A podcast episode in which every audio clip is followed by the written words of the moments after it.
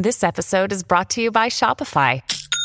Forget the frustration of picking commerce platforms when you switch your business to Shopify, the global commerce platform that supercharges your selling wherever you sell. With Shopify, you'll harness the same intuitive features, trusted apps, and powerful analytics used by the world's leading brands. Sign up today for your $1 per month trial period at shopify.com slash tech, all lowercase. That's shopify.com slash tech.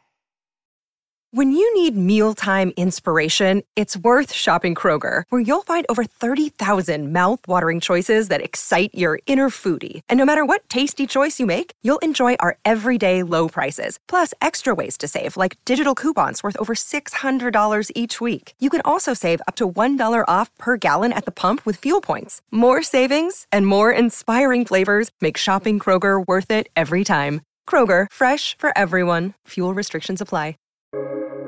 Welcome to the New Books Network. Welcome to the New Books and Film podcast, a series on the New Books Network. I'm your host, Pete Kunze. My guest today is Jake S. Friedman, the author of The Disney Revolt The Great Labor War of Animation's Golden Age. The book was published by Chicago Review Press in 2022. Hi, Jake. How are you doing today? Hi, Pete. I'm doing great. How are you? I'm doing well, thanks. Glad to have the opportunity to talk about this book with you. Yeah, me too. Uh, thanks for having me. Absolutely. Can you tell us a bit about your, your background and what brought you to animation history? Sure. I went to NYU Film School. I studied animation there. Um, following, I went through like the whole animation uh, program at NYU. And then I worked in the animation field for about 10 years on shows for like Disney and Nickelodeon, all based here in New York, where I live, or on the East Coast. Um, my final swan song, I guess, before I kind of phased it out, was working on a feature film for Blue Sky Studios called Epic. Um, and uh, now I dedicate most of my time to being an animation historian and, and teaching it at uh, universities like NYU and FIT. Um, but I had been writing about animation for a long time, since like 2006, I think. That's when my first article for Animation Magazine popped up. And I had been maybe about like 50 or 60 articles about animation since then. So I've been in it for a long time. Oh, and I have a couple books besides this. I wrote the book on Blue Sky called The Art of Blue Sky Studios, which, which came out around, I think, 2014 or so and I wrote a book called uh, The Disney Afternoon, uh, which is still forthcoming. It is written, it is uh, edited and, and, researched, and Disney Editions has been holding on to it. But um, they assure me that it will be out in a little under two years. Well, hopefully, when it does come out, you'll come back on the podcast because I would love to talk about the Disney Afternoon because that was very much my childhood. Yeah, I would be happy to. Great, great. So this is a really important moment in the history of Disney and the history of animation, but it's one that um, really hasn't been written about extensively. I mean, I was just thinking about stuff I've read in the past. I remember, you know, gets obviously bring, comes up in Neil Gabler's biography and Tom Sito's work, but um, I, I think it's something that maybe a lot of people don't even know about. So, what drew you to the topic? I I also kind of sort of knew a little bit about it, but not that much. The Disney publications, stuff that came out by like Disney Editions or Hyperion, had at the time, like in, in around 2008 or 2009, had nothing about the Disney strike. The only place where you could read anything about it were in books by you know Disney veterans not published through Disney, like Jack Kinney's book. Um, and maybe uh, Shamus Culhane's books talk about it a little bit. And I found it really fascinating. Um, and uh, I knew that it had something to do with the labor strike. I knew that it resulted in the Disney Animation Studio becoming a union house. Uh, my parents were part of the Philadelphia Teachers Union, so I kind of grew up in a, in a pro union household and unions were kind of talked around the dinner table just sort of like matter of fact we weren't like raising the banner or marching down the street it was just sort of like yeah we have a job we have a union and the union advocates for us that was just sort of like basic you know the abcs of working as far as i was concerned So I found it interesting that there was not much written about it. And then when Tom Sito's book came out, I think 12 years ago, there's a lot of oral history in there. But uh, also, like Gabler's book, there's there's a lot of glossing over that doesn't run through the, the the course of events that explains how a group of people, how hundreds of people who could start out completely aligned with Walt's vision could end up just diverting from that path so starkly and just like both sides kind of uh, vilifying each other. Um, how how they were all in one boat together in it to win it for Snow White, and then just in a couple years, they're they're making angry handbills and shouting epithets at cars that drive into the studio lot. And I wanted to understand how you got from A to B. Um, and I knew that the guy who led the strike was Walt's top animator, Art Babbitt. So that created a whole other level of drama. Like, here's a guy who's responsible for Goofy, like one of the core characters of the studio, not to mention being a lead animator for the films. You know, uh, Snow White and and uh, and uh, Pinocchio and Fantasia and Dumbo, and he's clearly earning a lot of money during like the Great Depression. Why would he put it all on the line to lead the strike? So um, I found his just his personality really fascinating. But I didn't know I was going to write a book about it. It wasn't until I came back to visit NYU as as a, as a young professional. I came to visit my class that I had taken when I was a student called Animation History, taught by John Culhane. And I adored John Culhane. And it was that day in like 2008 or 2009 when he told me, and I was in my 20s, he said, You're going to write this book and I was like, "What?" Me, I think I'd only written like a few articles for Animation Magazine at that time, and some articles for our local newsletter for ASIFA East, um, and uh, it took me a while to wrap my head around it. But he had been in touch with the widow of Art Babbitt. Her name was Barbara Babbitt, and she wanted this a book about her husband to be published because she was afraid that his his legacy was going to be um, like brushed under the, the carpet with with everything else about the strike. So she was eager for his memory to live on. She had shared this idea with a bunch of people. Everyone passed on it, and John Culhane recommended me. So that was 2008 or so, and it took about a year for me to get up the courage and figure out that wow, I could dedicate time to this. And I just like went by my gut and flew to LA. And from that point on, for maybe for years, I was flying over to Barbara Babbitt's house, doing research, and she saved everything in this like attic type space on her first floor. It was like a big kind of like giant room of a cubbyhole, like a garage, but without a car in it. And she had just like tons of files. Um, she saved everything. And Art Babbitt, when he was alive, saved everything. So I found myself going through like Art's letters from Disney when he was there in the 30s and 40s, his like Disney ID card, his like old photos from that time. And then I found old home movies that he shot while at Disney, and I found old interviews that he had done. And I found myself like getting to know him intimately in a really just like in kind of a really uh, empathic way I never could have otherwise. Just like getting into the nitty gritty of him. And, uh, and although you know, I never met him personally. He died in 1992. I felt like I got as close as a person can get to knowing someone. And um, bit by bit, I just uncovered other sources of information and other documents that had been hidden in different collections and in different archives. And none of those had seen the light of day. None of the other authors wrote about like um, these these hidden archives. And I realized I'm going to be the person to bring these to light uh, the, like legal documents and like uh, uh, strike bulletins that had been sitting in in a university archive for 80 years. So this book that I have, um, the Disney Revolt, just brings to light resources that had never been used before to uncover the course of events that resulted in and during and before the Disney strike. Yeah, that was something that was quite amazing to me as I was reading it. Is I was like, how does he know this? Where did he get this information from? And my next question was going to be like, how do you write a history of a strike in 1941, especially when Disney has quite a reputation as being quite protective of its archive? So it's fascinating to hear that you had this relationship with Barbara and access to all these materials um, from Art himself, because he really ends up being the, the hero of your book.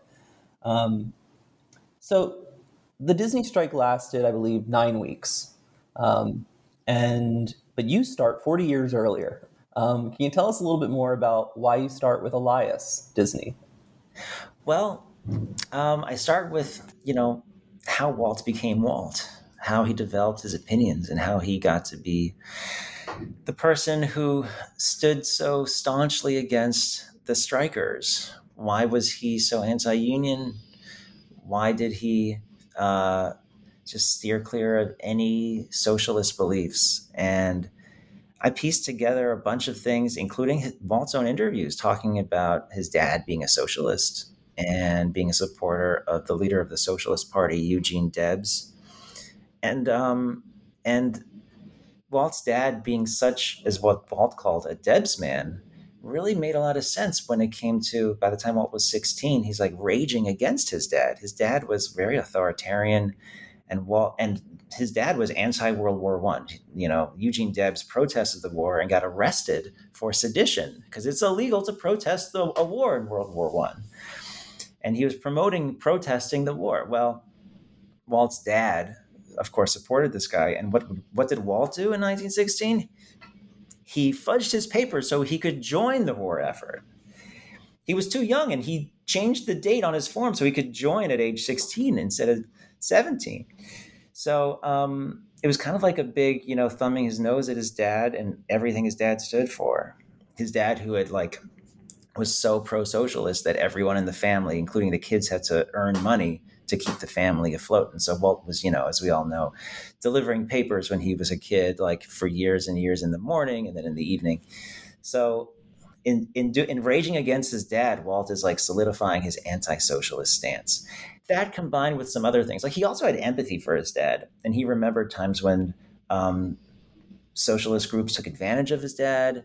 And I was able to uncover the details of one of these uh, farm collectives that his dad was part of back when they were living in Marceline, Missouri. That was actually, and no one had written about this before, but this farm collective was actually a pyramid scheme that took advantage of good natured and, and open hearted farmers like Elias Disney. So they sunk all their money into this thing, and it ended up just benefiting some like magazine magnate in Chicago. Um, and so uh, that so I have like three chapters at the beginning of the book describing how Walt developed his politics and his opinion. Then I have a couple chapters explaining how Art Babbitt developed his politics and his opinions because Walt and Art are very similar. Um, they grew up in the Midwest. They are both driven to excel. Uh, they both had to work hard when they were very young, so they had like a really like strong work ethic, and they both believe in animation as just a fantastic art form that can change the world. So how could two people who got along so well and who were so aligned just clash so mightily? Um, and they were both extremely um, staunch in their beliefs. So I explain in the first few chapters how Art kind of like developed his identity as a as a troublemaker as a kid, kind of living like a Tom Sawyer Huck Finn childhood in Sioux City, Iowa. Um, and how his mom was very demonstrative and like would march down the street, uh, banging on pots and pans, declaring the end of World War One, and and um, and everything just seemed to fit right in with like how art ended up uh, showing up when the strike came. Uh, but I didn't want to make either one of them the villain. Um, certainly not art, because you know it's no secret that I'm pro union. But Walt's not the villain either. He's just going after his beliefs, and he has every right to believe what he believes. Um, and I didn't I wanted to I wanted the reader to like empathize with like where where Walt was coming from because Walt just wanted to protect his studio and wanted to stay in business during a very raucous time. Uh, so putting everything in a proper context, nothing exists in a vacuum. I thought that I'd be able to sort of like show the human side of this really difficult event. Also, I didn't want um, people who are pro Disney, who love Disney, to change their minds. I think I think Walt is still an amazing person. I think the company is still and was an amazing company. I'm pro union. I'm pro Disney. I wanted that to come through in the book. Yeah, I think it's a fascinating backstory for this American icon to see where he comes from and to see how difficult his childhood was, considering, you know, he famously converts it into this nostalgic fantasy with Main Street USA, right? Like that's Marceline, but it, like it wasn't easy.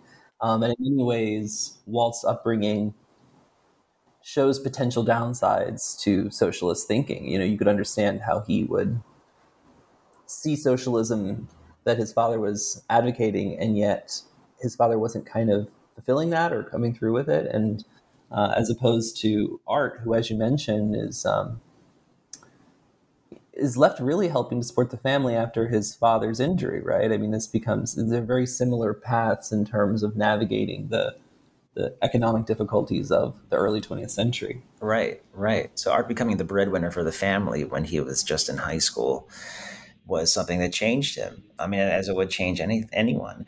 Both Art and Walt were operating off of their childhood traumas in a way.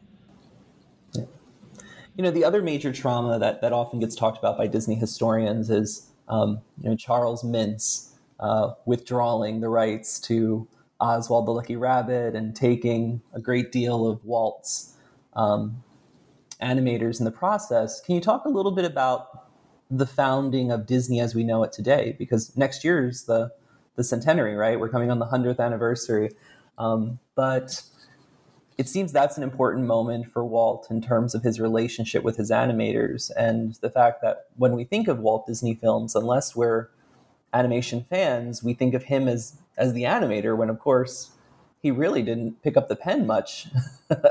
um, for the things that we know him for, right? I mean, by that point, I mean, he didn't even really design Mickey Mouse. Um, so, anyway, I'm babbling. Can you tell us a bit more about the early days of the Disney studio, uh, and in particular, kind of Walt rebounding from this Mintz betrayal?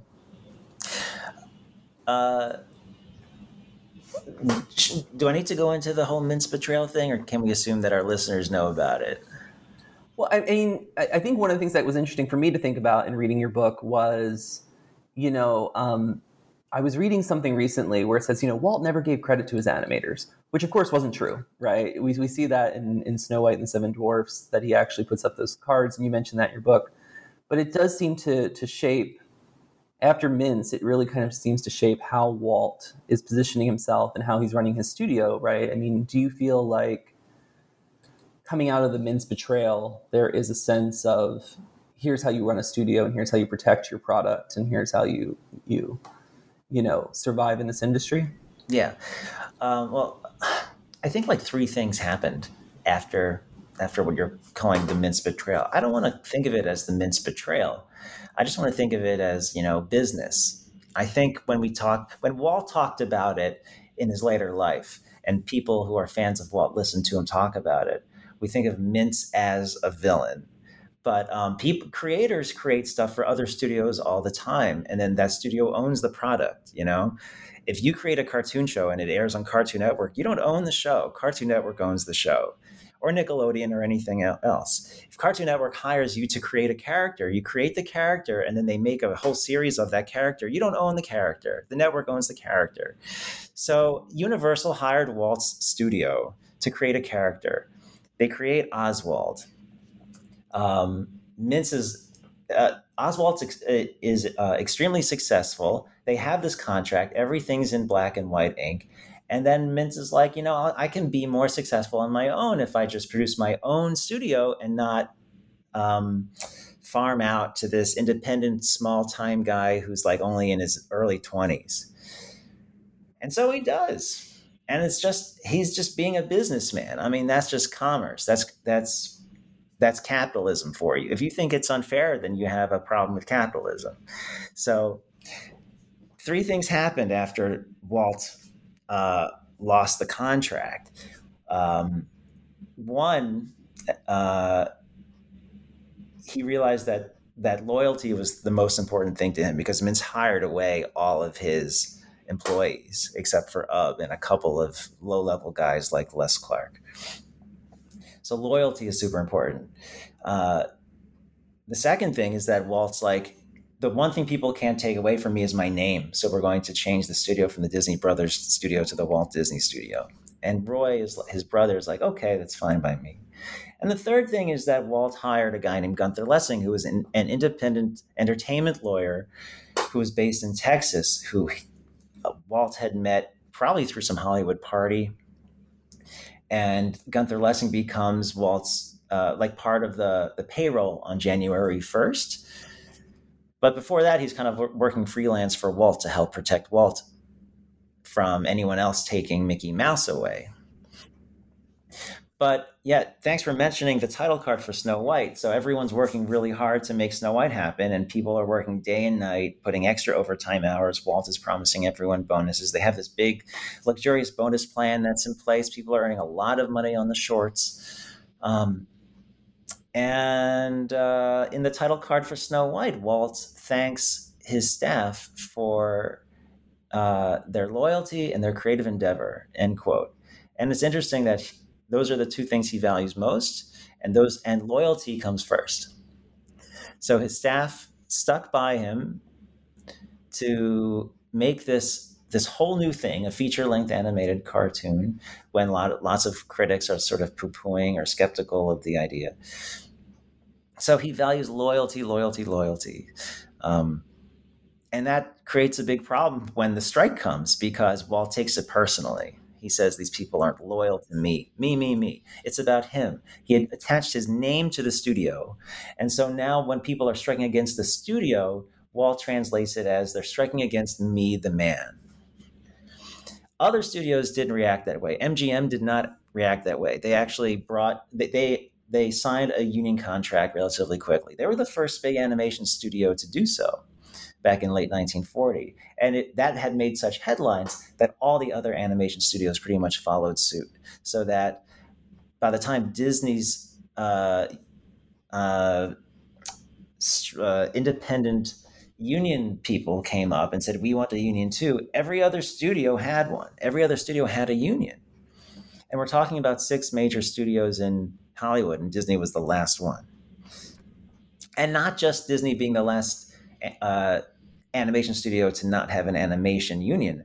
But the animators as a craft were the last craft to not have a union. You know, we have starting out with the screen actors and screenwriters and screen directors, et cetera, et cetera.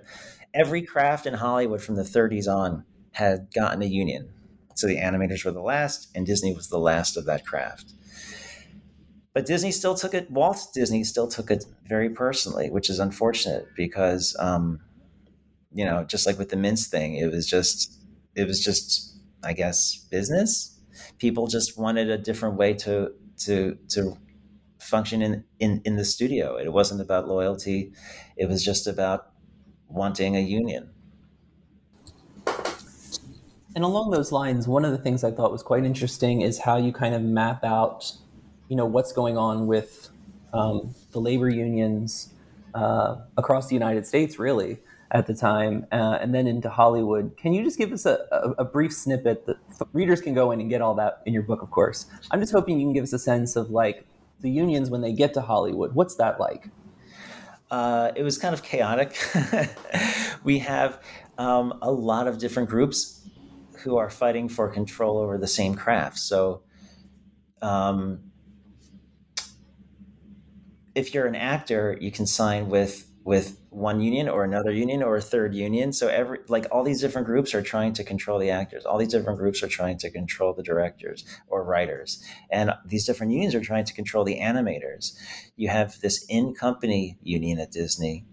Um, you have the independent union, which is you know industry wide, and you have which is called the uh, Screen Cartoonist Guild, and then you have the um, IATSE, the IATSE, which is um, unfortunately at the time, not anymore, but at the time, run by a Chicago gangster named Willie Bioff, who is tied to the Al Capone gang, and he's and he has this great scheme of signing up as many uh, crafts as possible, and then um, blackmailing studio heads to take their craft workers out on strike if they don't pay him a few hundred thousand dollars.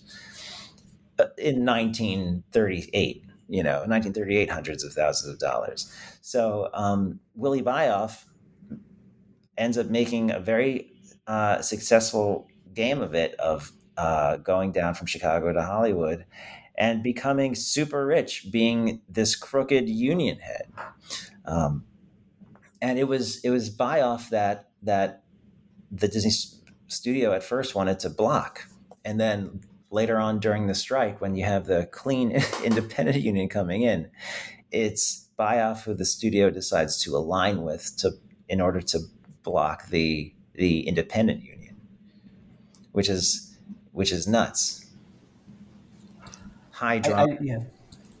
He's just one of the many interesting characters in your book, right? I mean, between Gunther Lessing, the lawyer, and then um, you know Walt and Art, and then you know, and then you have gangsters in it too, right? I mean, I think more uh, animation history needs gangsters. yeah, right. Yeah. Um, so I, I did try to, to to like as I said, I wasn't trying to make Walt a villain, but I did mm-hmm. find villains in Willie Bioff and in Gunther Lessing. And yeah, Lessing is not written about much at all in any other Disney books, not very much at all. But he had a major role to play in the forty, uh, the whole period of the 1930s and 40s, and especially the 41 strike. Yeah, I mean, I think when readers get to your book, even even the brief pages you spend on his uh, butting heads with Dolores Del Rio. Um, it's, it's, quite fascinating. Um, so, short version, Cliff Notes. Why do they strike? Why do the Disney animators finally say, you know, Walt, the antics have gone too far? Oh man, there's no one answer to that. I think. Well, I mean, I, yeah, they should read the book, of course, but yeah. but there's there's really no one answer. It was a it was many many individual events over the course of like three years that led them to that point. Um, Walt's ego had something to do with it. Art Babbitt's ego had something to do with it. The Independent Animation Guild uh, growing and signing up unions at MGM and Warner Brothers and other places too. But there are all these little like dramatic moments that happen inside the Disney studio that cause Walt to feel that Art Babbitt is a Benedict Arnold. And Art Babbitt is feeling um, turned on by Walt. And I found that actually it was Gunther Lessing who was kind of orchestrating a lot of those ill feelings between the two, just so he, just so Lessing could maintain his seat of power as as the vice president of the company and lean into Walt's fears. I don't know if you can hear the siren in the background. Can you? Yeah, it's the charm of New York City, right? yeah. Where are you based? I, am in New Orleans at the moment. New Orleans, um, okay. But I, I also live near a major road, so I'm just trying to I'm just trying to hide in a back room.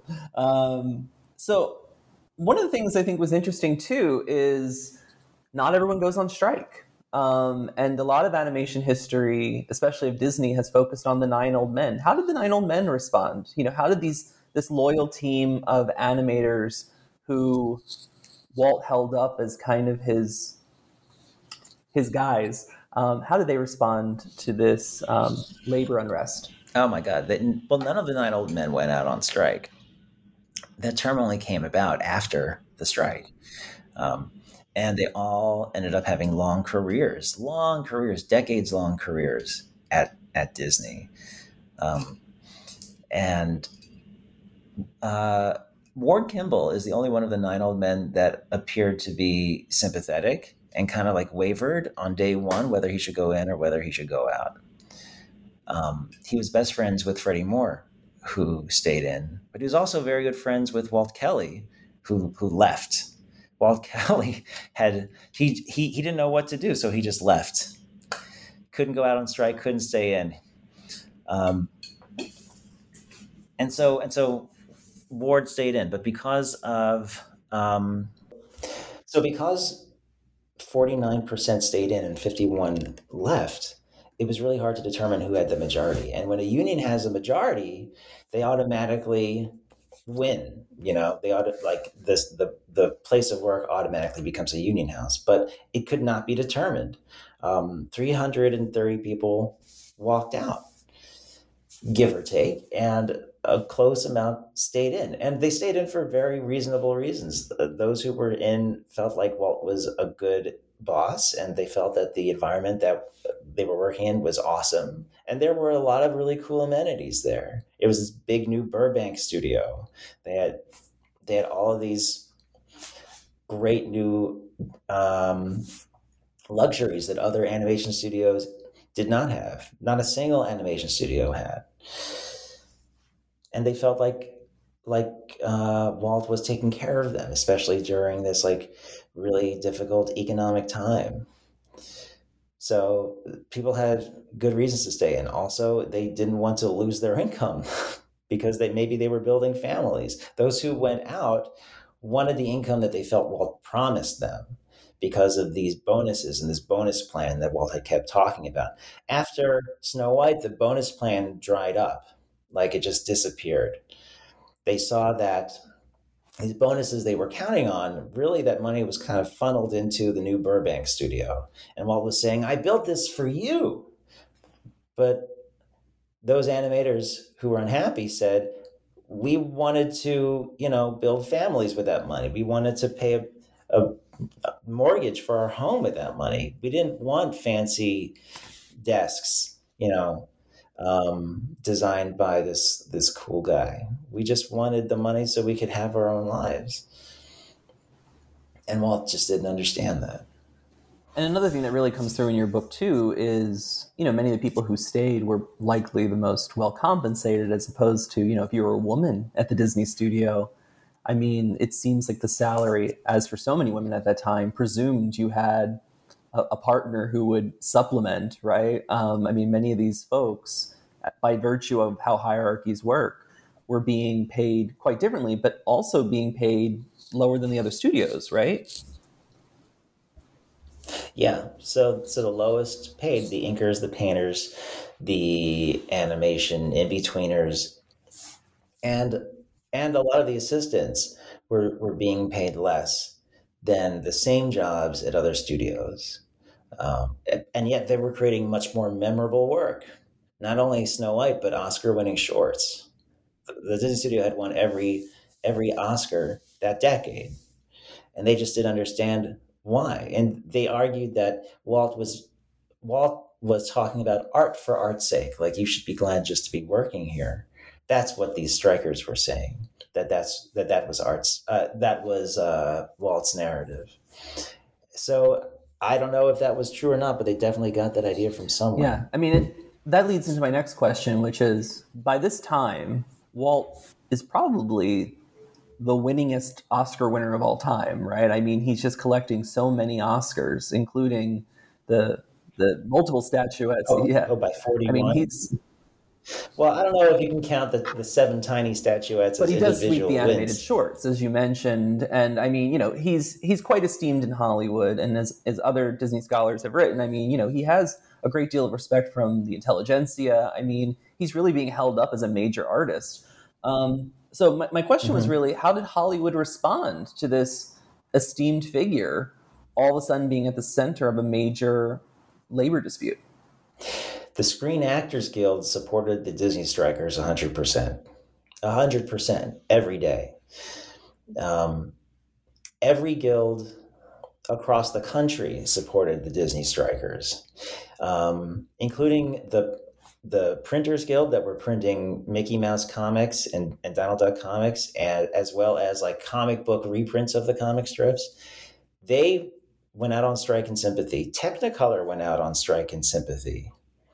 So Technicolor is no longer processing Disney films, which is incredible. As far as fans, there were pickets outside every movie theater that played any Disney feature or Disney short. And uh, patrons s- s- still went in, Some didn't, but some did. And there were pickets outside the theaters that were showing The Reluctant Dragon, which premiered during the strike. And the reports from the trade papers say that this did affect ticket sales, but not too much. Like there was still a profit.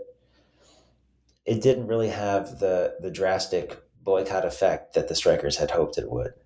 So it seems like fans were kind of split about it, even though all of the um, unions from coast to coast were supportive of the strikers. And then you detail, you know, what brought it to a conclusion. I'm curious what you see as some of the immediate impacts, right? So after the strike's done, you know, how is the company changed? How has Walt changed? How did the company change? They say that it was that there there was an atmosphere that was lost that um, it became since since the union came in, um, it felt a lot more corporate, and it felt um, it like didn't have like like the homey feel, like you could just um, uh, like there was kind of an air of trust. Like if you got sick, you trusted the company would take care of you. If you went out, the company trusted you to get your work done.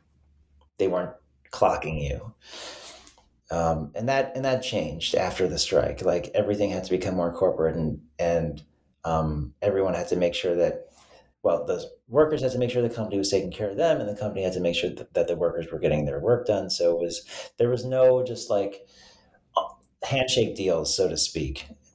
Um, and Walt himself, he kind of withdrew, and he didn't have as much of a hands-on, you know, uh, hanging out with the sailors, so to speak, as he had before. Something had shifted in him after the strike. And like he I think he was trying to sort of recreate a sort of family atmosphere. And the strike for him was a real blow to his sense of that. He was calling his his animators my boys a lot. Even they complained about his paternalism during the strike. They didn't want that. And that's their word. Their word was paternalism. So after the strike, he, he just focused his eyes on other things. And it wasn't soon after the strike that, well, the war took a lot of time and energy, World War II. And after World War II, Walt is trying to get back on his feet again and trying to just like create, he produced a bunch of package films just to keep the, the uh, studio afloat. Wanted to create another princess movie, and he came out with Cinderella. And it was soon after that that he set his eyes on TV and then the parks. And the animators who stayed, the loyal animators, like Frank Thomas and Ollie Johnston, say that they never saw Walt as knee deep in the features ever again. It until Peter Pan. That was like one outlier where Walt was was as involved as with the others. He always had creative input for all the features, but he wasn't as like personally deeply invested with those other artists. Yeah, and, you mentioned briefly too that he he testified before the House Committee on Un-American Activities, right? And I don't think a lot of people realize that, but it seems that he wouldn't have done that had it not been for the strike, because a lot of his testimony um, was was grounded in what happened there. We haven't even talked about Herb Sorrell, but the reader can find out more about Herb Sorrell in your book. But um, you know, Herb Sorrell is one of the major targets in that testimony, right? Yeah, Herb Sorrell. He was called in Variety as uh, Hollywood's number one labor leader. Like this was praise, um, just to clarify. And um, after, well, during during the the Red Scare, he was kind of blacklisted. So Walt goes on the record, and this testimony is easy to find. It's public domain. People can find it. He's asked to name names, and Walt names four names. And he said, I think this business manager of the union was a communist. I think that business manager of the union was a communist. And I think this business manager of the union was a communist. He just goes down, starting with Herb Sorrell, the guy who, who basically directed Art Babbitt how to lead the Disney strike, followed by Herb Sorrell's successor and that successor's uh, successors. So the fourth person that Walt names is uh, Dave Hilberman, who was um, kind of uh, not Art Babbitt's right hand man, but like maybe like the like the third right hand man. He was the secretary of the guild, and he was in charge of kind of like passing around union cards for people to sign. And Hilberman was a communist. Like he went to Russia as a young person and was moved by uh, how the the the plays he was painting backgrounds for the plays there, how there was like um, racial equality themes where when there weren't any in the United States, he was moved by free art supplies and stipends for artists. And he was like, "This is great. If this is what communism brings, I'm in." And he came back, and he was a communist, but he didn't really talk about it that much. As far as I know, he was the only member of the Communist Party. But there were all of these scare tactics that were saying that the strike was communist led, and that Herb Sorrell was a communist. No evidence of this. That the lawyer of the of the uh, Disney strikers of the union was a communist. There's no evidence of this. Um, there was just like all these scare tactics to make it feel that that that these people are a threat to democracy. In fact, none of this clearly was true. It was just something that I guess pundits were writing about in some of the right wing newspapers, and Walt kind of fed into it. And who was pointing into those newspapers but Gunther Lessing? So finally, uh, the last question I want to ask you is, how does this affect art? You know, I, you, you end with art. Um, so can, can, you tell us kind of where does Art Babbitt go after the, the strike? Art Babbitt's path after the strike, um, it wasn't very rosy. He, what's interesting is that he was after the strike. Disney had to, the company had to rehire all of the strikers. It was a legal requirement. Otherwise, they were going to be pegged for uh, discrimination. You can't fire people for union activity, that's against the law. But Art Babbitt was fired, and he said, You can't fire me, you got to hire me back. So, so they hired him back. Then they fired him again. And uh, he was like, Okay, if you're going to fire me, I'm going to take you to court. And so Art Babbitt sued Walt Disney, which takes guts. And that whole, that whole thing that uh, that that whole document, that fifteen hundred page court document of his of, of that of that trial, and all the evidence became a big foundation of of source material for the book. Had never been used in any published material before. Yeah, I was unaware of it, but it was incredibly fascinating. I think to me, Babbitt was really the, the person who I found myself constantly drawn to as I was reading your book. Oh, cool. I'm I'm kind of curious. I'll I'll finish answering your question, but I really want to know what you got out of the book. Um, but so Babbitt, following uh, this lawsuit, winning the lawsuit, and and and following World War II, hiring being hired back at Disney because he was a Marine, he served overseas, came back, worked until. Uh, throughout 1946, felt it was a toxic environment, and and and left in early 1947 his final project was Bongo from Fun and Fancy Free. Um, and he and he was part of the UPA folks working on like early UPA shorts, but then they were blacklisted.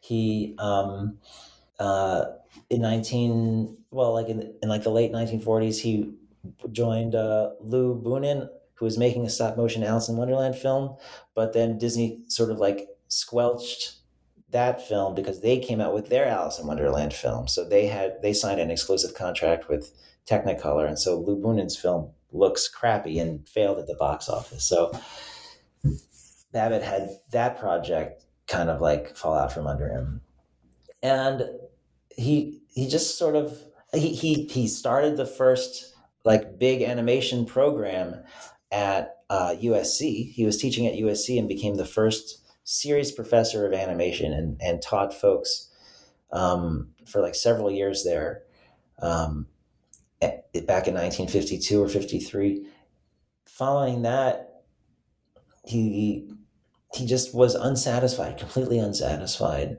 and got really depressed and ended up working doing like commercial direction at hanna-barbera. When richard williams discovered him and sort of like breathed new life into him and brought him over to his studio in London to teach all of those folks the classic way to animate. Now, in the 70s, you know, we take it for granted, but the animation in the 70s was like pretty more or less a wasteland. With the exception of a couple disney features everything on tv was like hanna-barbera crap. No offense to the the outliers like scooby-doo but you have like gilligan's planet and all these scooby-doo knockoffs. I mean it was just there was no love for animation and the audience the global audience was falling out of love with animation art babbitt helped bring people back and he and he taught the people who would end up doing the animation for Who Framed Roger Rabbit. Uh, so he Babbitt is not only part of the end of the Disney Golden Age, but also part of the animation Renaissance. And he died a living legend in 1992. Yeah, he's he's just a, a, an incredibly fascinating figure, and as you mentioned, kind of links these two generations, um, or multiple generations, I should say. But I, Thank you. I'd like to know what you got out of the book. What your reader, what what our listeners here might get out of you talking about being a reader who who. Well, I've read a lot of Disney stuff over the years, and there's always the temptation to make Disney um, uh, this hagi- uh, hagiographically treat him hagiographically, right?